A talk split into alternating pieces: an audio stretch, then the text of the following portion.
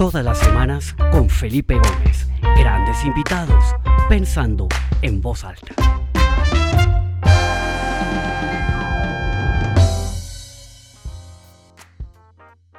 Bueno, muy buenas tardes para todos. Mi nombre es Felipe Gómez. Estamos acá en otra edición de este programa Pensando en Voz Alta, que comienza en marzo de este año, eh, cuando comenzamos con la cuarentena de esta pandemia.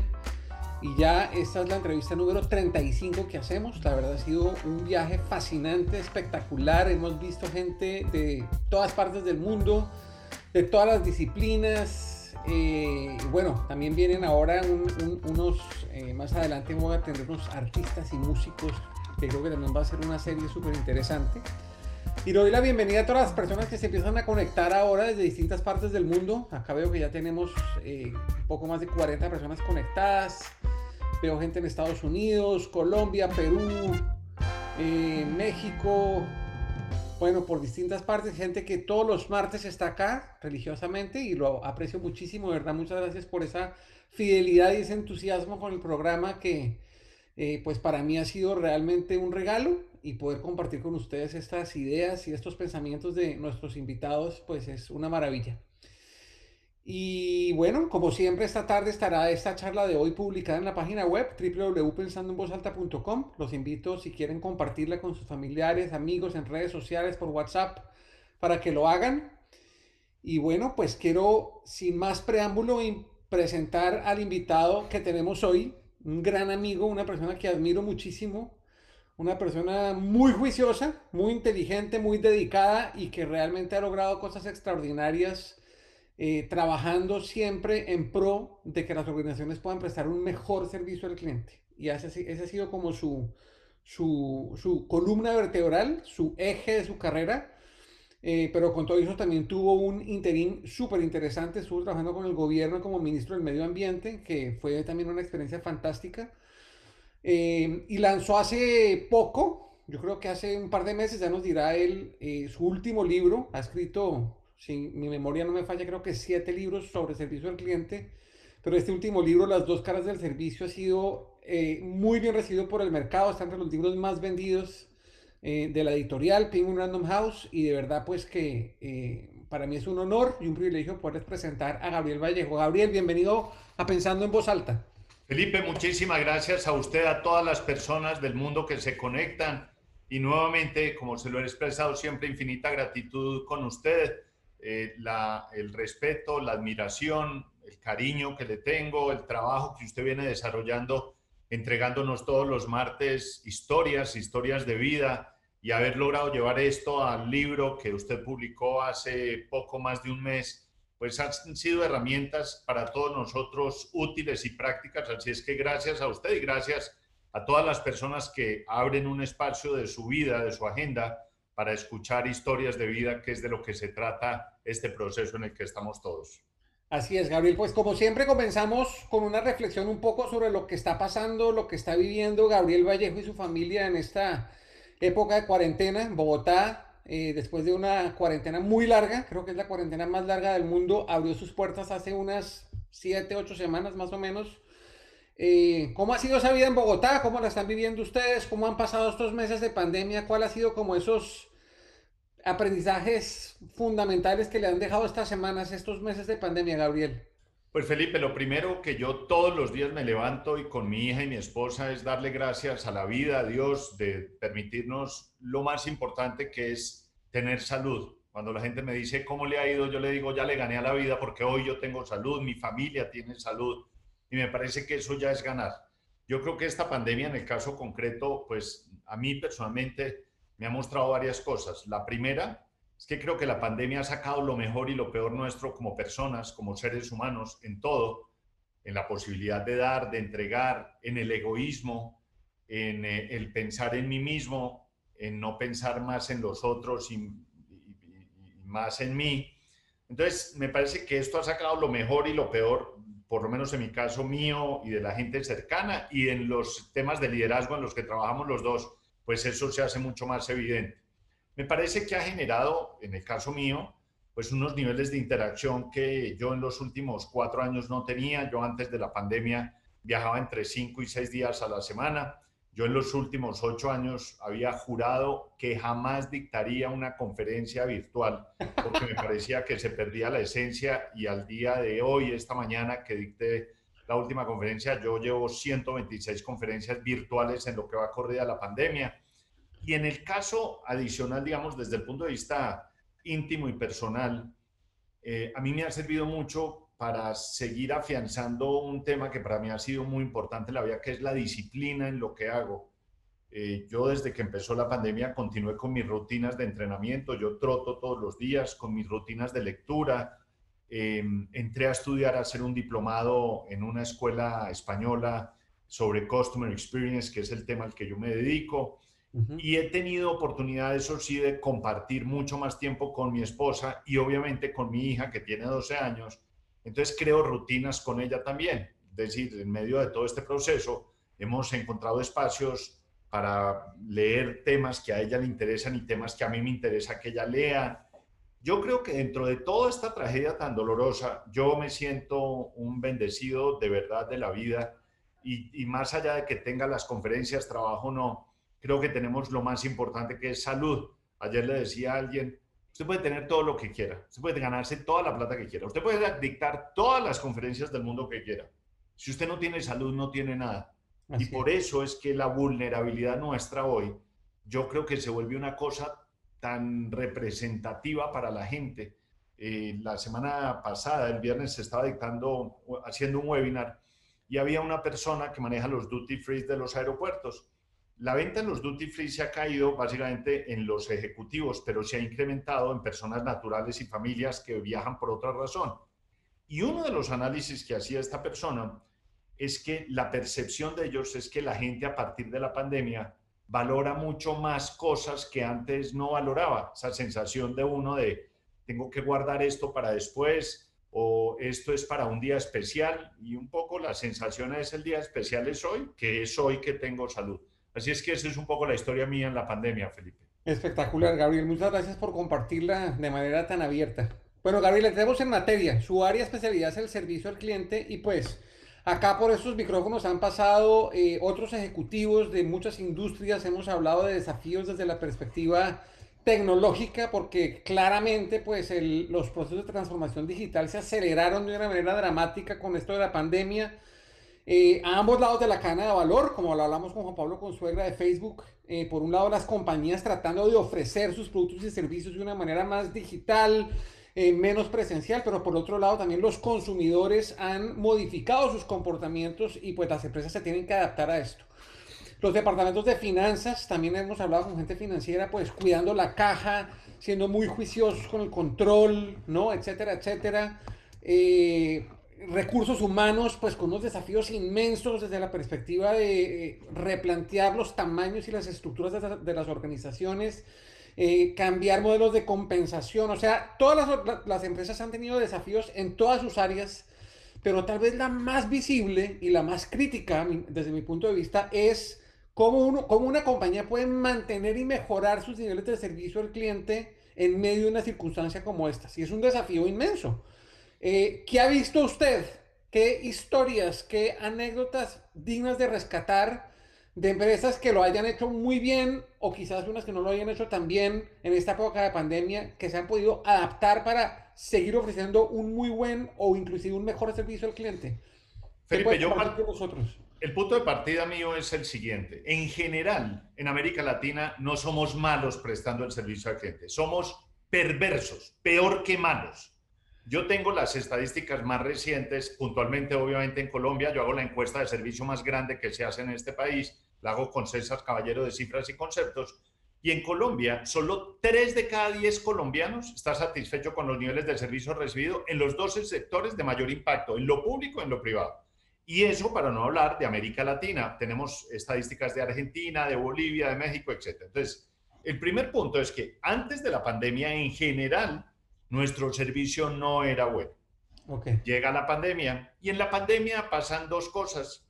La primera es que ahora resulta que todas las empresas se quieren volver digitales y yo creo que no todas las empresas son para volverse en comercio online o digitales y no todos los clientes quieren que las empresas se vuelvan tan digitales. ¿Qué creo yo que ha pasado, eh, em, Felipe? Yo creo, a diferencia de lo que cree mucha gente, que el cliente post-COVID no es un cliente distinto. Yo creo que hay unos hábitos que van a cambiar puntuales. Por ejemplo, todo el tema de bioseguridad, lavado de manos, la mascarilla, eh, el distanciamiento y demás.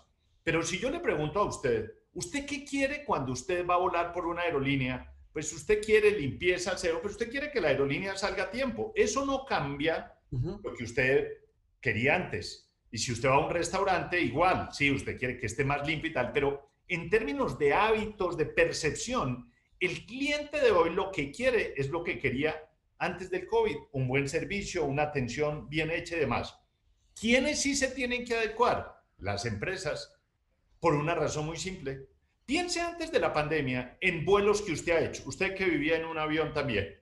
Y usted, yo le digo, ¿usted qué se acuerda? Y usted tiene muchos recuerdos, pero la mayoría de recuerdos no son amables. La aerolínea que lo dejó, que le cobró el sobreequipaje, que le canceló el vuelo. Y ahora yo le digo a usted, piense por un minuto que usted va a reiniciar sus vuelos y que esa aerolínea tiene que viajar con menos pasajeros por un tema de restricción y demás. Imagínese lo que le va a costar a esa aerolínea convencerlo a usted de que esa aerolínea es mejor que las demás para que usted vuele con ellas. Por eso yo le dije a la gente, yo llevo siete meses repitiendo esto, Felipe. En época de pandemia es la oportunidad histórica para usted cuidar a sus clientes, para que las empresas se ocupen de los clientes. Yo le digo a la gente, llame a sus clientes. La gente me dice, pero ¿a qué lo llamo? Yo le digo, piensen en este ejemplo. En la pandemia, la mayoría de los que están conectados a mí, seguramente a usted, hemos recibido una llamada de alguien que no teníamos noticia hacía muchos años compañero de colegio, de la universidad, un familiar que hacía años no oíamos. Y el mensaje lo único que decía era esto, lo llamo solo para saber que usted y su familia estén bien. Y piense por un minuto lo que su cliente piensa si usted hace lo mismo. Hmm. Hace dos semanas escribí un artículo en el diario El Tiempo, Felipe, que se llamaba No aprendimos nada. Y tiene que ver con la pregunta suya. Yo después de siete meses fui a un centro comercial con mi esposa, mi hija, por un tema puntual que era necesario ir. Ir al centro comercial hoy no es una cosa amable, grata, tiene unas restricciones y demás. Pero en el viaje hacia el centro comercial, mi percepción era que cuando yo entrara a los almacenes, casi que la gente me iba literalmente a abrazar desde lejos, iba a sonreír, me iba a decir gracias por volver. Y el resultado fue todo lo contrario. Los almacenes donde entré estaban más preocupados de tomar la temperatura, el número del celular y la dirección que de hacerme sentir distinto después de siete meses de no ir. Con lo cual, eh, Felipe, el tema del servicio, en mi opinión, que es la única ventaja competitiva sostenible en el tiempo, en términos de generar experiencias memorables, es una asignatura pendiente y una asignatura a la que en la mayoría de los casos la gente ha desperdiciado una oportunidad histórica en estos siete meses.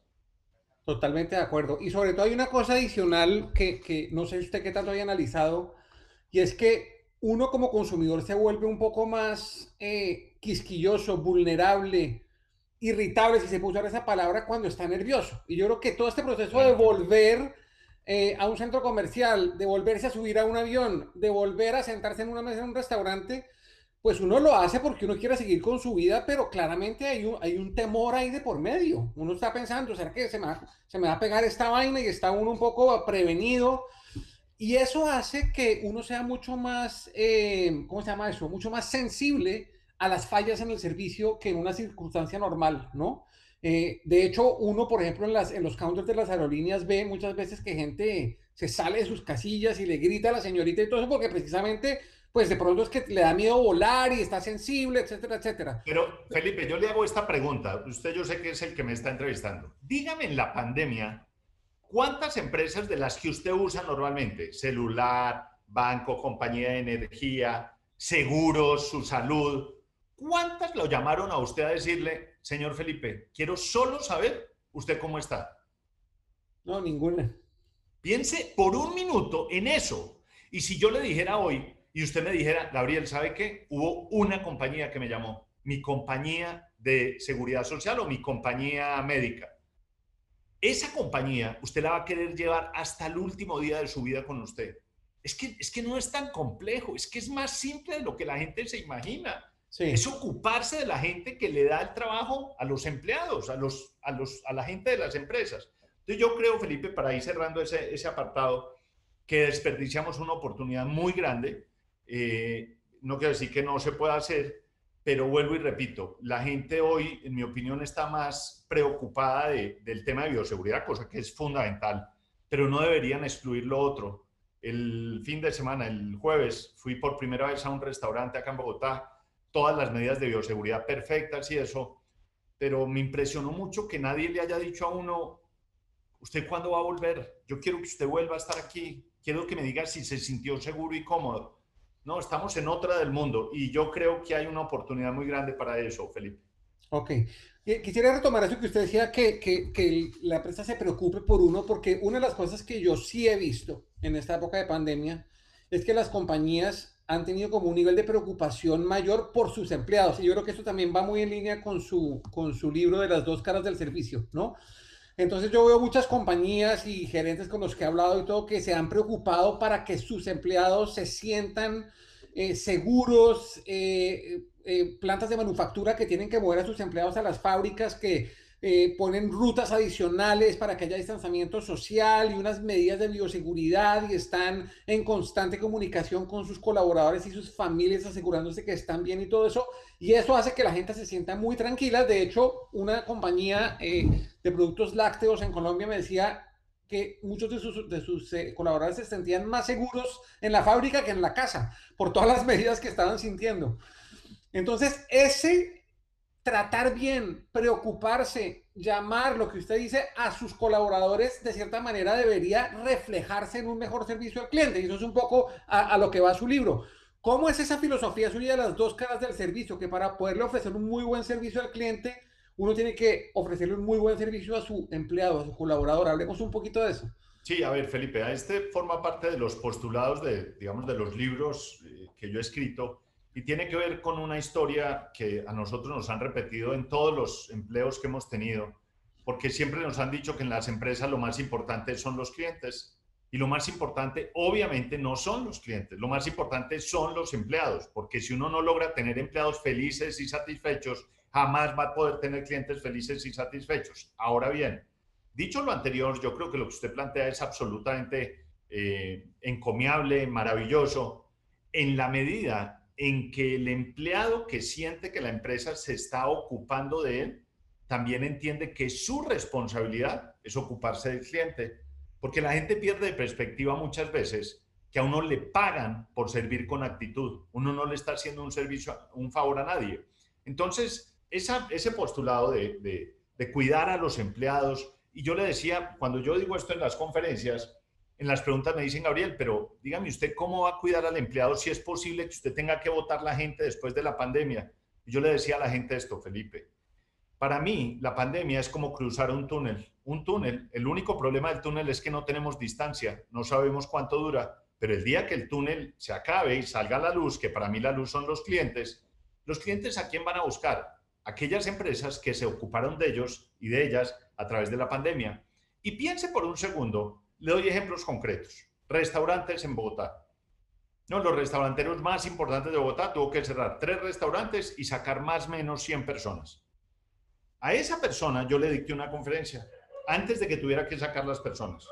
Y yo les dije, si a ustedes los llegan a sacar, si ustedes llegan a perder el puesto, lo que les pido es todos los días de su vida deje literalmente el cuero en el restaurante.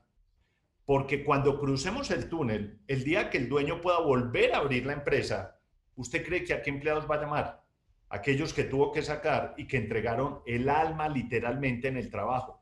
Por eso yo le digo a la gente, nadie puede garantizar que uno siga o no en un puesto de trabajo, pero sí es responsabilidad de uno garantizar entregar todo lo que tiene disponible, hacerlo lo mejor posible.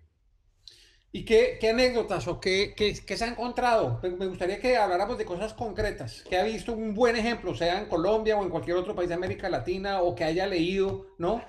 Eh, que haya hecho muy bien las cosas. ¿no? A mí en lo personal, por ejemplo, me ha impresionado mucho, bueno, siempre me ha impresionado mucho, pero eh, como Amazon enfrenta su filosofía de servicio al cliente, para mí es una cosa absolutamente impresionante, ¿no? Eh, y, y, lo que han hecho también en la pandemia ha, sido también alucinante. Eh, pero bueno, quisiera como aterrizarlo más a, nuestra tierra, a, nuestra región. ¿Qué ha visto así digno de mencionar, digno de, de, compartir con esta gente? Pues Felipe, iba a mencionar precisamente ese ejemplo. Hace dos semanas, dos semanas, yo pedí un libro por Amazon. Este es mi libro, pero les voy a dar el ejemplo. Ese libro llegó con un hueco en la parte superior, un hueco, una, una rasgadura entonces yo escribí y la niña que me contesta me dice, devuélvame el libro, no se preocupe, yo se lo voy a reponer. Me vuelve, me, obviamente, efecto wow, porque cada que digo que me manden, me llega uno o dos días antes, y al día siguiente me llega otra vez el libro con el mismo problema, aquí. Entonces vuelvo y llamo y le cuento a la niña del call center y me dice, señor Vallejo, en este momento le voy a hacer la devolución del dinero y quiero que sepa que el libro es por cuenta nuestra. Claro, cuando uno mira ese escenario en otra industria, en otros sectores, pues uno ahí puede perder, como digo yo, literalmente la vida. Em, tuve esa experiencia, tuve una experiencia, Felipe, de la que yo considero para mí es la mejor empresa de servicio del mundo, eh, probablemente, que es Sapos, que es una empresa subsidiaria de Amazon, que vende zapatos online y, artículos para el hogar. Yo tuve la fortuna y el privilegio de estar en enero en, en un entrenamiento en Sapos y esta gente a partir de la pandemia todas las semanas me manda información para ver cuándo yo quiero volver a hacer el siguiente curso con ellos. una cosa, un nivel de seguimiento y un nivel de, de, detalle eh, realmente impresionante y memorable. Em, pero tal vez, y si me da dos segundos, dos minuticos, eh, el ejemplo más impresionante para mí del servicio pasó justo empezando en la pandemia. Yo desde hace muchos años tomo la decisión de irme una semana a estudiar algo que para mí sea importante. Y para mí la empresa ícono de servicio se llama Sapos. Entonces hace un año yo tomé la decisión de irme a estudiar a Sapos. Entonces yo hago esto, levanto el teléfono y digo al call center, Sapos queda en eh, Las Vegas, en Nevada, y digo, quiero ir a conocer la empresa. Yo quería conocer el call center y cómo funciona y conocer al CEO. El CEO de llama Tom Hayes, que es el fundador, que es un poco como el rockstar mío del mundo del servicio. Entonces me dicen, eso que usted quiere hacer se llama el Culture Camp. Eso es un programa que dura tres días. Usted viene, le hacemos un tour, se reúne con los ejecutivos, se sienta en el call center y usted se devuelve. Cuelgo, pago y digo, me voy. Y defino la fecha, primero de marzo de este año, compro el pasaje, pido que me den un hotel al frente de Sapos, que me consigan un hotel, y cuando cuelgo, yo, Gabriel Vallejo, Manizales, Caldas, mi mamá Salamina, pues con toda mi humildad digo, tengo que mejorar mi nivel de inglés. Entonces, hace un año, yo, dos días a la semana, país o ciudad del mundo donde estuviera, audífonos, clase de inglés. Llega el día del evento, eh, del viaje, primero de marzo de este año, día de mi cumpleaños. Primer punto, convence a su esposa, a su hija, que se va a ir a Las Vegas a conocer la empresa de sus sueños. Y esto se lo cuento, Felipe, y se los cuento a todos, porque ese es el, caso número 5 de este libro, que es una experiencia memorable. Entonces, el jueves anterior al viaje me habían mandado un correo donde me decían, baje esta app, que es donde nos vamos a conectar los 50 de todo el mundo que vienen a los tres días de entrenamiento. Por alguna razón imputable a mí, obviamente, yo no pude bajar la app. Me voy a Las Vegas, llego el domingo primero de marzo, 5 de la mañana, duermo, salgo a correr al mediodía y al otro día en la tarde me voy, paso la calle y le tomo una foto al, letrero de sapos. Para que ustedes dimensionen lo que es sapos para mí, piense por un segundo cuando su papá o su mamá le dijo, mi hijo va a conocer el mar. O quienes han tenido el privilegio de ir a Disney, que le digan, vamos a ir a Disney. Para mí eso es sapos. Siguiente día, siete y media de la mañana, esto empezó a ocho y media, ocho y veintinueve, en punto, yo estoy en la puerta de sapos. El corazón me hacía así. O sea, imagínense que a usted su papá le dice, cruzando la esquina, va a ver el mar. O llegando el puente, va a ver el letrero de Disney. Así estaba yo. Abro la puerta, entro y no veo a nadie. Yo digo, tan raro, pero si éramos 50. Y llego al counter, había tres personas y yo, Gabriel Vallejo, Manizales Caldas, saludo, digo, hello, good morning, I am Gabriel, I am from Colombia, and I am here for the Culture Camp. Y los tres se miran. Entonces una de ellas dice, deme un segundo, se para, hace una llamada, me toma el brazo y me lleva a una esquina. Y me dice, señor Vallejo, es que lamento informarle que el Culture Camp se canceló el jueves en la noche. Cuando ella me dice eso, Felipe, literalmente me empieza a caer la primera lágrima por el ojo derecho. Y me dice, pero no se preocupe, que la directora del programa ya viene. A los dos minutos entra la señora, me toma del brazo, me lleva a una sala de juntas y me dice literalmente esto. Señor Vallejo, usted sabe que esta empresa la compró Amazon hace cuatro años. A raíz del COVID-19 hemos tomado la decisión, tomó la decisión eh, Amazon el jueves en la tarde de cancelar todos los eventos. No podemos hacer viajes, no podemos recibir gente y no podemos capacitar gente. Eh, así es que por la app les cancelamos el evento. Al único que no le llegó la app fue a usted o no la pudo abrir, pues usted es el único que está aquí. Pero no se preocupe.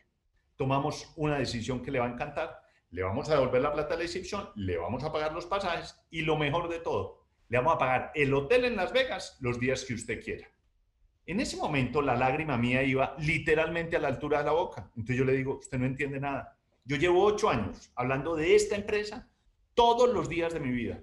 Yo me he leído el libro de su jefe cinco veces, de Tommy Hayes, que escribió un libro mágico que se llama Delivering Happiness. Y le dije, y hoy a las cinco de la mañana mandé este post a mis redes que decía que estaba cumpliendo el sueño empresarial de mi vida, conocer sapos. Con lo cual, señorita, yo quiero que usted sepa que yo no me devuelvo a Colombia de esta empresa sin conocerla. Se ríe, se para, me dice, de un minuto, sale, hace una llamada y vuelve a entrar.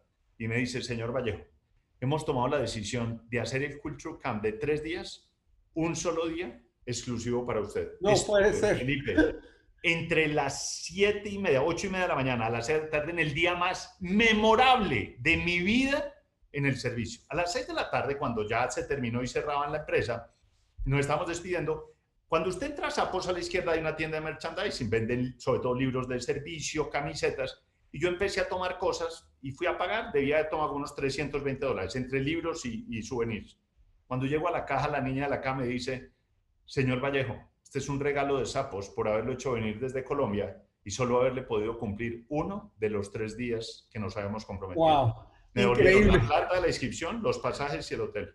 De eso, Felipe, es de lo que se trata crear experiencias memorables, maravillosas y únicas. Eso ha hecho, que es un poco el mensaje, que a hoy, en las conferencias, desde el primer, desde el, yo volví el 3 de marzo, de ese día a hoy, no hay un día que yo no hable de esta empresa. Y ese, ese caso hizo que el, el caso número 5 de este libro fuera el de Sapos. Espectacular. Yo leí ese libro hace un tiempo, a ver si me recuerdo bien. Yo me, creo que él habla de tres P's, que además está muy alineado con lo que hemos hablado hoy. La primera es people, que es la gente, ¿cierto? Entonces es enfocarse en su gente, darle bienestar a la gente para que la gente pueda eventualmente prestar un servicio extraordinario. El segundo es purpose, que es tener un propósito, claro, y que yo creo que en cierta manera la pandemia también ha generado un poco más de sensibilidad a, que las compañías de verdad desarrollen y profundicen sobre su propósito, número dos.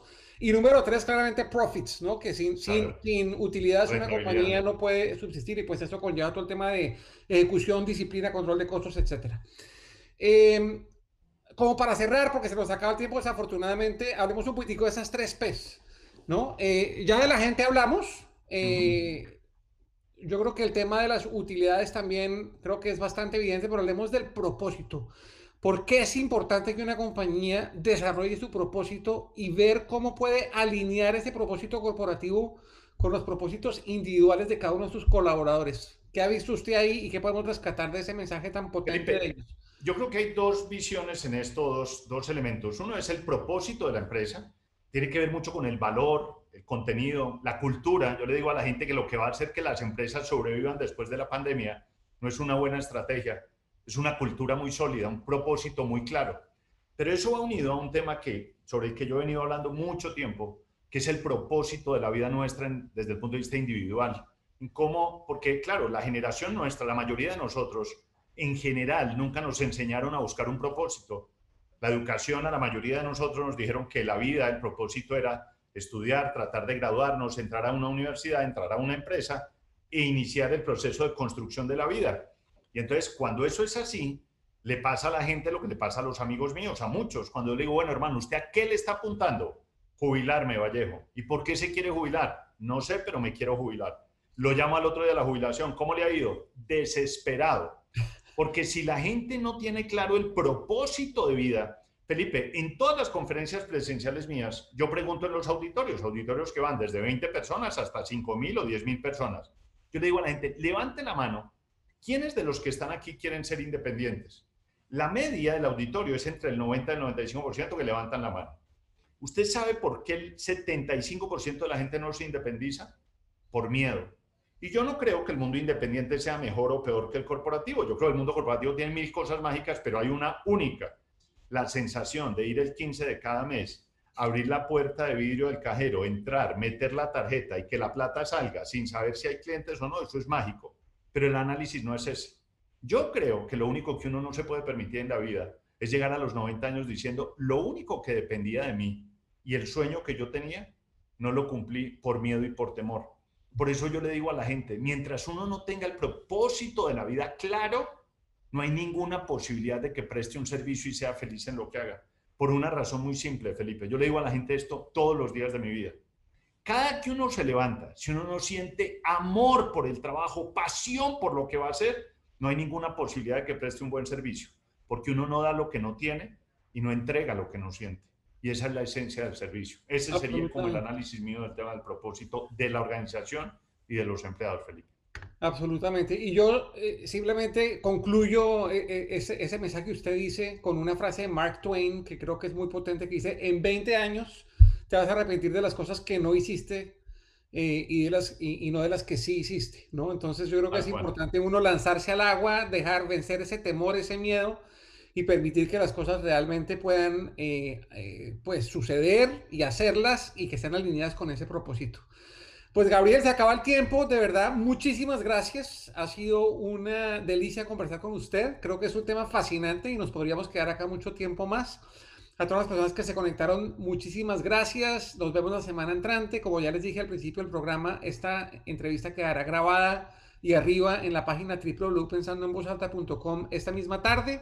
Y los invito, aprovecho que me llegó por fin, no lo había podido tener, a que compren el libro que tiene las primeras 15 entrevistas, que está muy chévere.